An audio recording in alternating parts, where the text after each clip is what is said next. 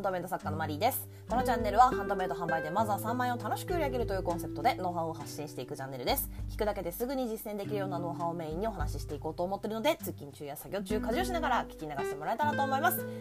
え今日はですねオプション設定してるのに選んでくれない問題ということでこれ多分このタイトルを見てあーって思う作家さんちょこちょこいるんじゃないかなと思います。はいオプションの話ですね。はい。で、えー、本題の前にお知らせです、えー、ただいま見つけてもらえて買ってもらえるハンドメイド販売講座のダウンロード販売をしております、えー、こちらはほっていてももうほもう本当にほっといても勝手に集客できる販売ページの作り方をメインにハンドメイド販売におけるここは注意っていうチェックリストとかもついている私がもうこれまでの経験全部を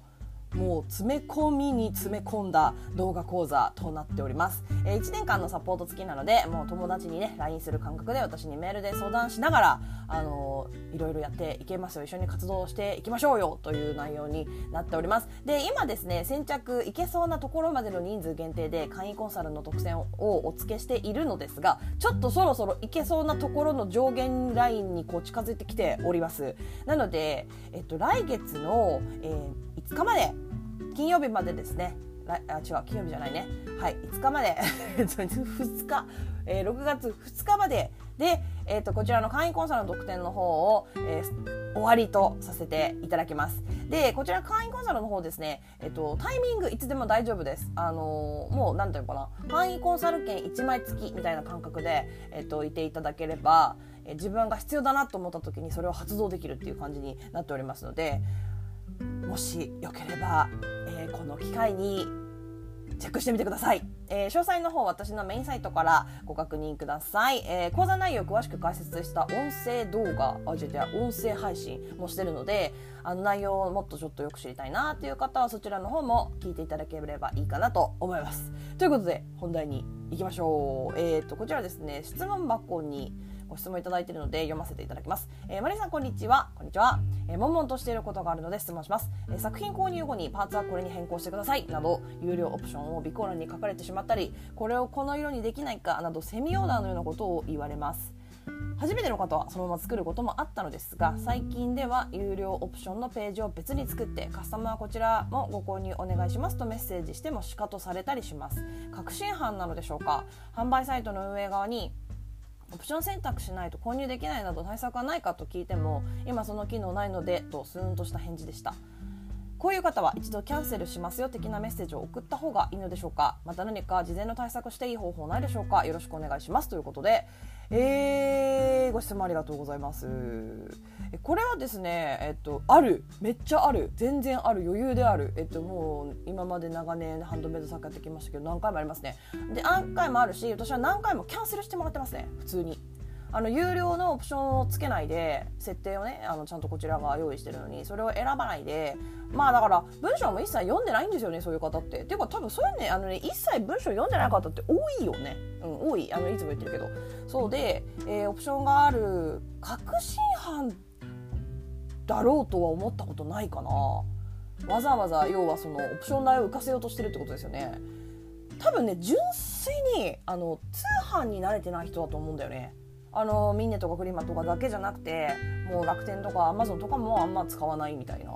人の気がする、うん、そういう方ってね多分そのオプションなな仕組みが分かんないんだよね。ほら楽天とかでもあるじゃないですか。オプションというかさあのは発送方法を選んだりとかなんかそのああるでしょ。なんかちょこちょこ。なんかあれ？あるよね。まあまあまあいいか楽天の話ははい。なので、えっと、通販に慣れてない人は純粋に多分分かってないだけっていうパターン？あるしちゃんと読んでないんですよ。そうだから私はそういう風に言われた時は必ずあのセミオーダーみたいなことを言われたらできなかったらできないって言うしであのセミオーダーみたいなことができるのであればできればオプションから選べるようにした方がいいんですよね。ただえっ、とミンネとクリーマー。クリーマってさめちゃくちゃオプションオオプションオプションつけれたけどミンネって個数がだっけ？ちょっと本当ごめんなさい。新作をさ出してないからさあの あれなんですけどそのまあまあオプションつけるにも制限があるじゃんっていうのは、まあ、分かるんですよ。私もフルオーダー、まあ、セミセミオーダーかやってるので結構ねだから厳選したよね。あの私もね何て言うかなそのそうだからセミオーダーの時にこれとこれとこれとこれとこれが選べるようにしようって言っていざハンバーページ作る時になった時にあれオプションもうこれ以上つけられないんだってなったことがあるの。その時にオプションをね削った。もうなんかうん削ったの。どうせ説明文にそれちゃんと書いたって読んでくれる方なんてほんの一握りだろうしこういうことが多々起こるだろうなと思ったからもう全部オプションの内でオプションのその付けられる個数内で選べるものはもう絞っちゃおうってやったね私は。そうであの別のページで購入してくださいっていうのもね誘導ね多分難しいってこと読んでないからさそもそも。そう。だからね多分その方法はねあまりよろしくないかな。って思います。あの値段によるよ。物の値段による。もしそれがあとその何て言うかな使い道だよね。もう本当いつも言ってるけど。結婚式で使うものだったりとか自分のね結婚式で使うものだったりとかしたら超真剣に全部読む人の方が絶対多いからその場合は多分ちゃんとあこっちのページ買うんだなとかって理解してくれると思うんですよ。でもそうじゃないものに関してはそんなにそこまで値は張らないしちょっとしたアクセサリーだよみたいななんか普段使いのみたいな感じだとやっぱ読まないで可愛いって言ってパッて買っちゃうっていう人も多いからねそうそうそうだからそうですねでま,、えっと、まとめるとまとめるねまとめると えっとまあオプションね設定してあるのに、えっと、お客様が購入した後に有料オプションお願いしますって言ってきたらあの無理ですと無理ですって言い方しないよ。えっ、ー、とね私なんて言ってるかないつも。えっ、ー、と申し訳ございませんが、えっ、ー、とそちらは有料のオプションとなりますので、えっと一度こちらのお取引をキャンセルさせていただきますって言い切ってる。言い切るメールを送ってます。で、えー、と再度オプションをせあのつけてご購入お願いいたします。お手数ですがお願いいたします。みたいな感じ。でもう勝手にキャンセルのあれを出しちゃうかな場合によっては。ただなんかオプションつけたいんですけどできますか？みたいな感じで来たらあこうこうこういう理由なんだけどキャンセルしてもいい？って一回聞く。って感じ。ちょっと2パターンあるかな私の場合それの対応は。でセミオーダー的なものは対応でも自分の勝手でいいと思うんだよね。対応してもいいと思ったら OK って言ってやっちゃうしやりたくないなと思ったらあの無理ですっつって。キャンセル。さしてもらっちゃいますね普通に。私はそういう感じでやってます。あのもちろんその言い方ね。メッセージのメールの内容とかは絶対あの気をつけなきゃいけない。高圧的になったりとかすごいなんだろう。何この作家さんって思われないようにね。下手に下出てあのいう感じで文章を作ってっていう感じかな。あと事前の対策としてはやっぱりそのページを分けない方がいいし、えっと、オプションはできるだけそのだからそのね一つのページで完結した方がいいんだよね。完結できるようにした方がいいあのたまに、えっと、梱包有料の梱包とかも別ページに案内してる方っていると思うんですけどあれもねちょっと良くないなって私は思ってるんですよね。であのだから読んでない人がいるしあの写真にいくら梱包有料梱包ありますかって一言書いてあるえ梱包した写真が載ってたとしてもえどこ？ってなるの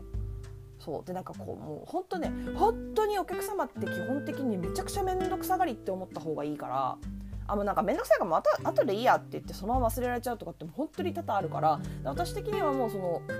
そういうものを全部あの一つのページでまとめといた方がいいと思います。絶対。これはそうだと。あのページを移動させない方がいいっていうあれですね。後でいいやにならないように。あのなんていうのカゴ落ちって言わないか。カゴにも入ってないのかまだ。またそれと一緒だよね。そうだそういう風にお気に入り落ちみたいにならないようにそうあの一つのページで完結できるように。あとは、えっと、私の場合は、えっと、オプションせんあの無料のさオプションとかもあるじゃん。例えばピアスだったら何と何と何と何選べるんだけど全部無料みたいな。全部無料で変えられますみたいなとこあるでしょ。色変えるの無料とか。でそれは、えっと、説明文の中にあの選択オプションを選択してない方はデフォルトこれでやっちゃいますよっていうのを書いてる。だから何にもなければ私はデフォルトでこのパーツで作って送りますって書いてあるからもうそのパーツで作って送っちゃう。でもしそれでお客様が何か言ってきたとしても「いや書いてあるでしょ」って。でこっちに日がないからっていうことになるからそう。そういう感じかな。ただどうだろうね。ピピアスパーツもしアレルギー持ってる方とか穴開いてないよって方はそこを見落とすわけないのね絶対に。そう。でも、えっと、色とかになってくる。いやでもそれもね選べるって分かればね見落とすことはないからだから多分ねそれでねなんだろうえ私他のやつが良かったのにってイラってする人ってあんまいないと思う、うん、だって気づくし写真写真はさ多分みんなちゃんと見ると思うのね、うん、その時その時点に気づくじゃん。あこれ色変えられたなとかあこれパーツ変えられるんだなとここのとこ変えられるんだなって気づくでしょ？それはどうすればいいのかなって言った時にちゃんと説明文読まなくてもオプションで選べるようになってればもう分かるじゃんそれは。そう。だから念のためそういう人のためにそのそうやって見りゃ分かるじゃんっていう感じでもやっぱ通販とか慣れてない方もいらっしゃるからそういう方のために、えっと、選択しあの選択されてなかったらオプション選択されてなかったらデフォルトこれで送りますね。作って送りますみたいな感じで一言説明文に書いておくといいのかなって思いますね。はい。ということで。いやめっちゃねこれ読んだ時あるあるってあのね分かる。あの気持ち的にはあってなるんだよね。あんまりこれあれだけど。いや自分もさお客様側の時にそういうことやっちゃう時があるからそうお互い様？人類みんなお互い様なんだけどそうああもうめんどくさいってなる。そうそのなんだろう言わなきゃいけないからさ結局。あのこれキャンセルしなきゃいけないです。有料でオプションつけてから買ってくださいってまたメールあ私それのねテンプレートもねちゃんとあるんだけどね。でもさキャンセルのさこう手続きっていうかその一応ちょっとは時間食われるじゃん。だからあって思うのはすごくわかるからこれ見た時にあるよねって思っちゃいました。はい。そんな感じでねあるあるだと思うんですけどまあオプションがねある、作家さんは是非ね参考にしていただければいいかなと思います。はい。ということで、今日はここまでになります。えー、どんなご質問にもお答えしていきますので、Twitter の質問箱やスタンド FM のレターので、お気軽にご質問送ってもらえたらと思います。えー、もしまた聞いてみたいなと思っていただけましたら、フォローやいいね、YouTube でしたらグッドボタン、チャンネル登録をしてもらえると励みになります。えー、最近ですね、そういえば、私、インスタグラムの方で、まあ、本当にたまになんですけど、アンケート付きのストーリーを流してるんですよ。で、あれ結構回答してくださる方が結構いらっしゃって、いらっしゃるので、あれちゃんと、あの、聞いただけで聞きっぱなしで終わりみたいな感じじゃなくてちゃんとある程度こういろんなこうアンケートがまとまったらあのライブ配信とかでそれをちょっとみんなでああこんな感じなんだねみたいな感じでお話できたらなと思ってるのでインスタグラムの方とかもチェックしていただけたら嬉しいなと思います。ライブ配信はスタンド FM でやっておりますので、ぜひそちらの方も遊びに来てください。ということで、えー、以上お聴きいただきありがとうございました。ではまた次回お会いしましょう。さようなら。